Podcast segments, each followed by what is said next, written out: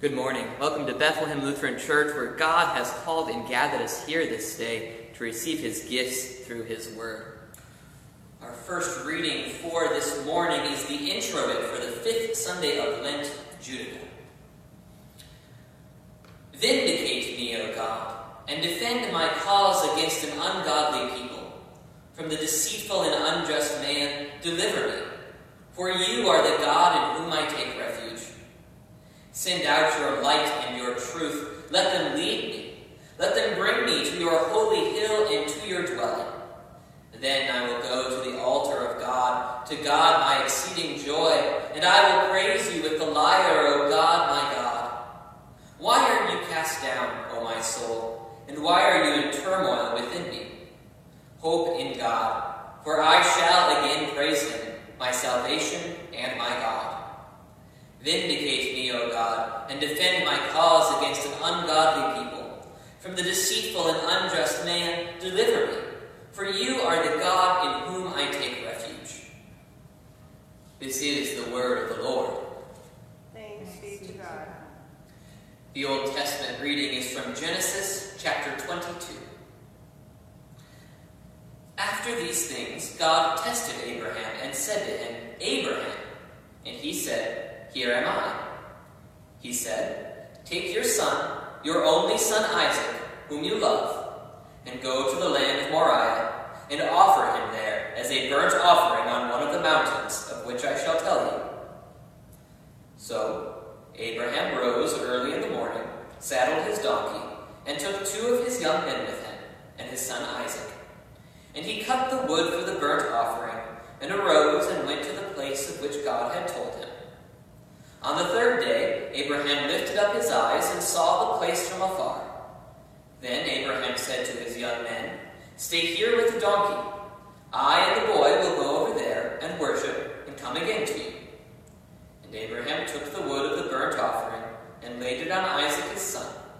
And he took in his hand the fire and the knife. So they went, both of them together. And Isaac said to his father Abraham, My father. And he said, Here am I, my son. He said, Behold, the fire and the wood, but where is the lamb for a burnt offering? Abraham said, God will provide for himself the lamb for a burnt offering, my son. So they went, both of them together. When they came to the place of which God had told him, Abraham built the altar there, and laid the wood in order, and bound Isaac his son, and laid him on the altar, on top of the wood. Then Abraham reached out his hand and took the knife to slaughter his son. But the angel of the Lord called to him from heaven and said, Abraham, Abraham! And he said, Here am I. He said, Do not lay your hand on the boy or do anything to him, for now I know that you fear God, seeing that you have not withheld your son, your only son, from me. And Abraham lifted up his eyes and looked, and behold, behind him was a ram, caught in a thicket by his horns. And Abraham went and took the ram, and offered it up as a burnt offering instead of his son. So Abraham called the name of that place, The Lord will provide. As it is said to this day, On the mount of the Lord it shall be provided. This is the word of the Lord. Thanks be to God. The epistle is from Hebrews chapter nine. But when Christ appeared as a high priest of the good things that have come, then, through the greater and more perfect tent, not made with hands, that is, not of this creation, he entered once for all into the holy places, not by means of the blood of goats and calves, but by means of his own blood, thus securing an eternal redemption. For if the sprinkling of defiled persons with the blood of goats and bulls and with the ashes of a heifer sanctifies for the purification of the flesh, how much more will the blood of Christ, who, through the eternal Spirit, offered himself without blemish to God, purify our conscience, our conscience from dead works to serve the living God? Therefore, he is the mediator of a new covenant, so that those who are called may receive the promised eternal inheritance, since a death has occurred that redeems them from the transgressions committed under the first covenant. This is the word of the Lord.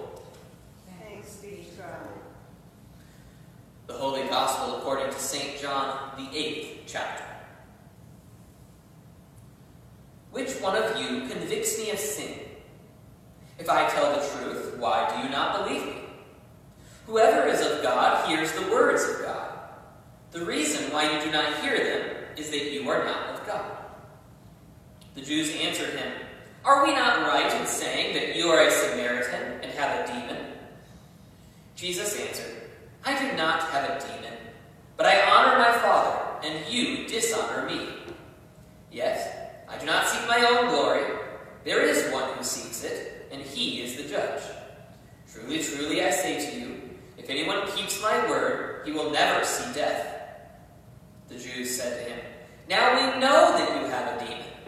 Abraham died, as did the prophets. Yet you say, if anyone keeps my word, he will never taste death.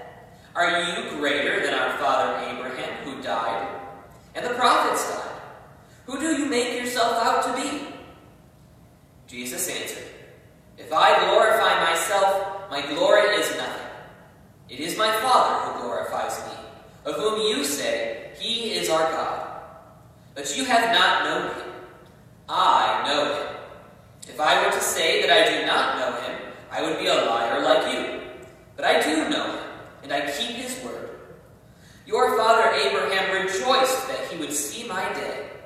He saw it and was glad. So the Jews said to him, You are not yet fifty years old, and have you seen Abraham? Jesus said to them, Truly, truly, I say to you, before Abraham was, I am. So they picked up stones to throw at him. But Jesus hid himself and went out of the temple. This is the gospel. Speak to God. Grace, mercy, and peace to you from God our Father and from our Lord and Savior, Jesus Christ. Amen.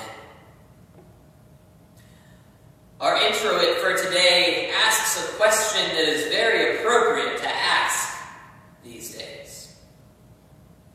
Why are you cast down, O my soul? So I ask him, why are you cast down?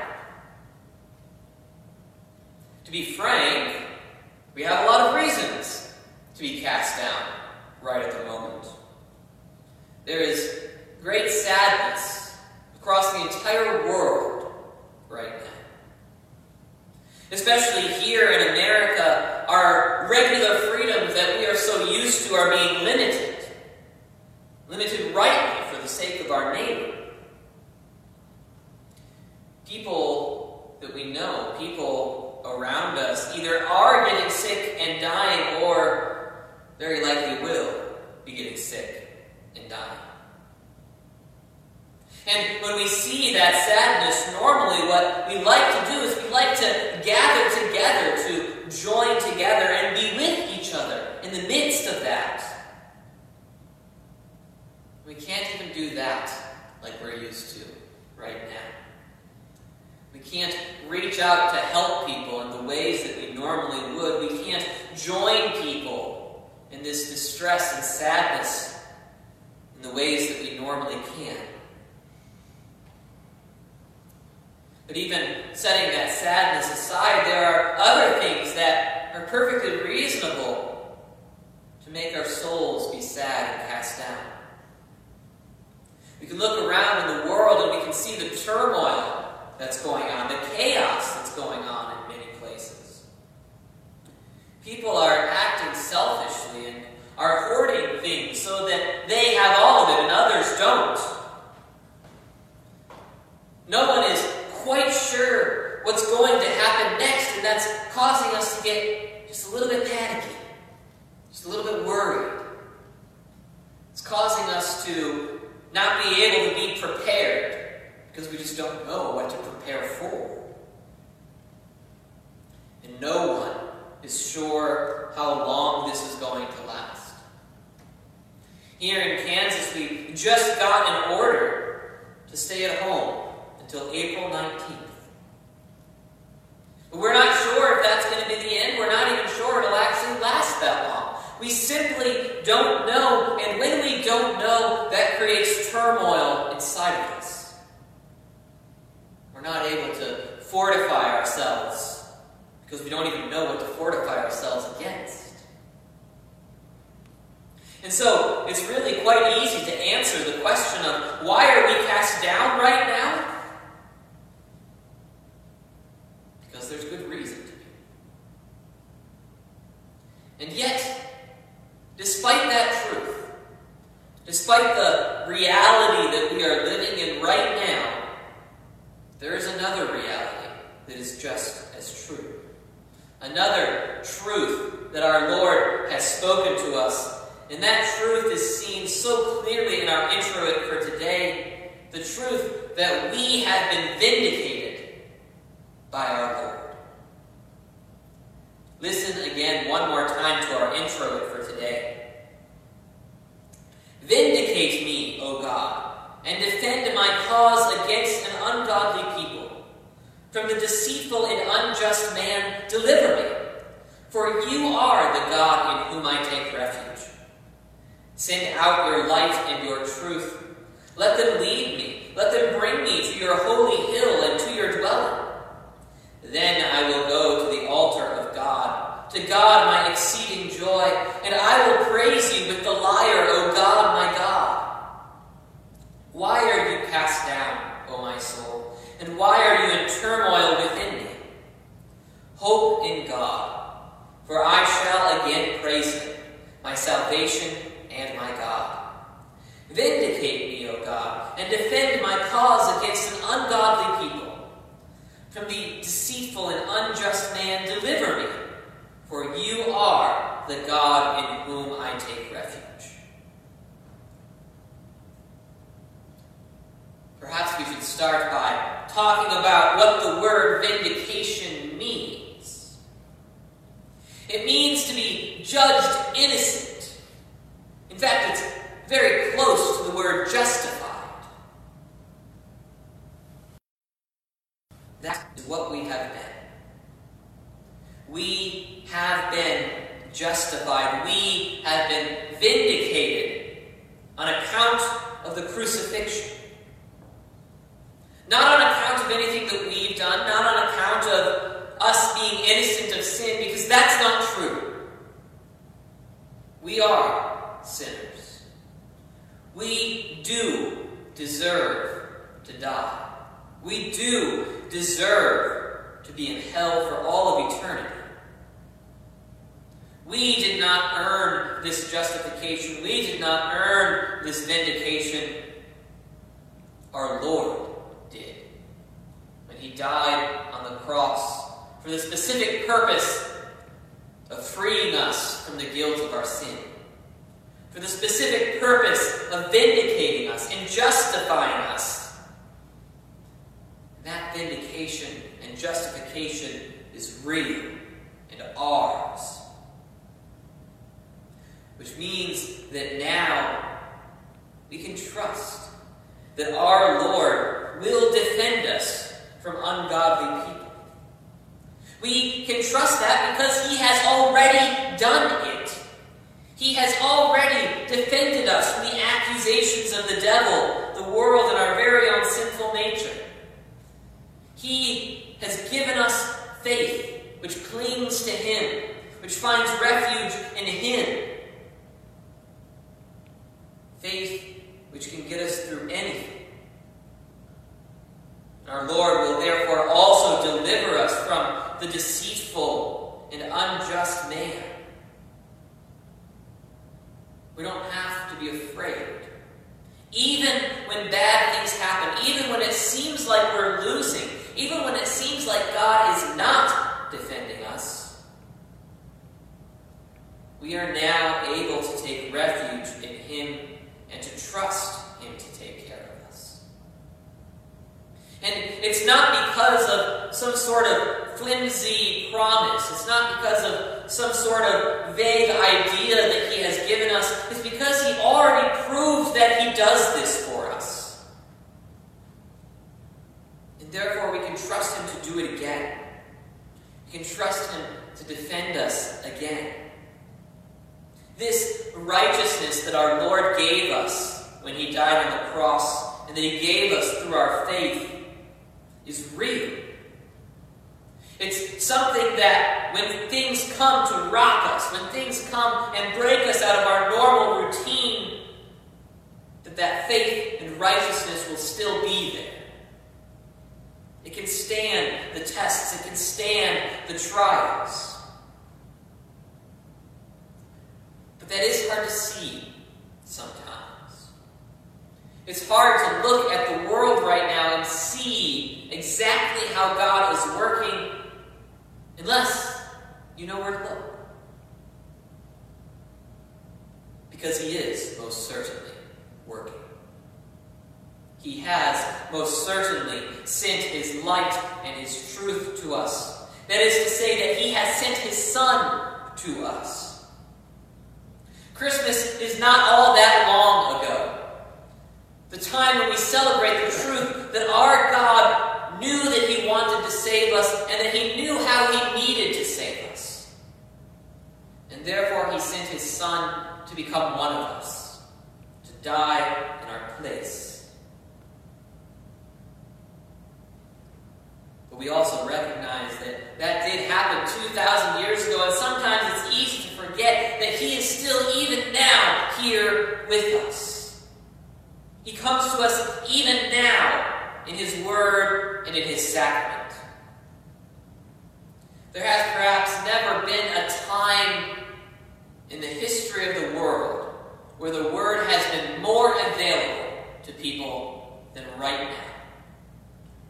Pastors across the nation, across the world, are getting online and using tools that maybe we're not super familiar with, and are working to get the word out, to get the saving word that our Lord has given us to the people who are stuck in their homes and not able to go out. We are working to provide the sacrament in whatever way is possible, in the safest way possible. Our Lord is most certainly still here among us, even now, even in the midst of what's going on. And we also recognize that our Lord, when He comes to us, He doesn't just leave us in the darkness that we're in. He joins us, but then He leads us to His holy hill and to His dwelling. Right now, He does that by leading us to His church. Or perhaps more accurately, in this case, leading His church to you. Ensuring that that word and sacrament are available to all who want it. But we also recognize the truth that even this very life in this world is temporary. We recognize the truth that we will sometime die, but that when that happens, our Lord will continue to lead us even through that, the valley of the shadow of death, and that He will lead us to eternal life with Him in His new creation forever.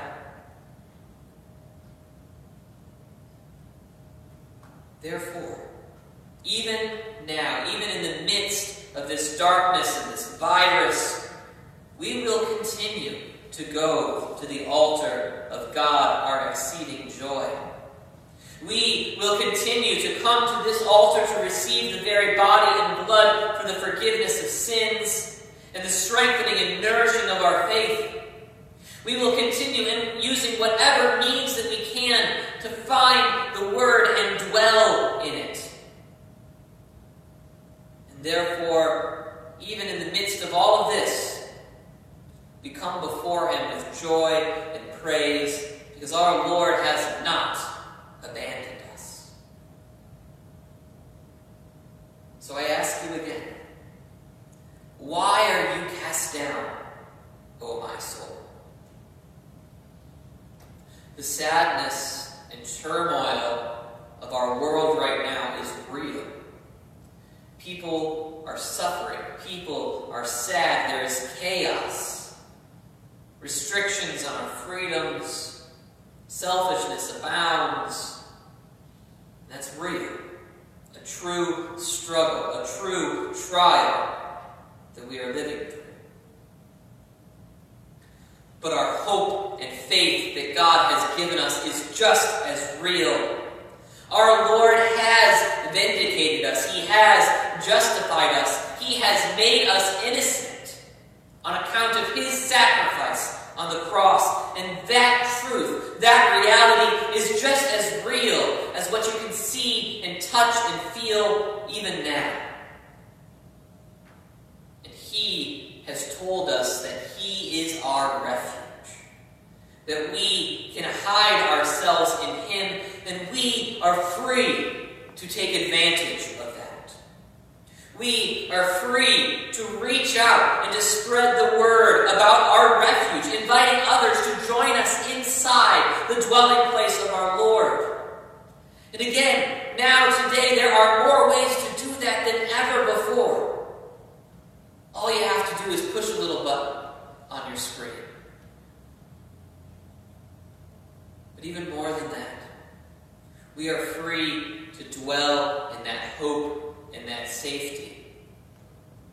Even with death all around us, death coming for us, it feels like sometimes, we are free to dwell in the refuge that our Lord has given us, free to dwell in Him, in His Word, and His Sacrament, knowing the truth that not even death can take us out of that refuge, that nothing can separate us from the love of our Lord. The truth that here, even now, our Lord is still with us, and that one way or another, using the truth and light that He has shared with us, He will deliver us from this.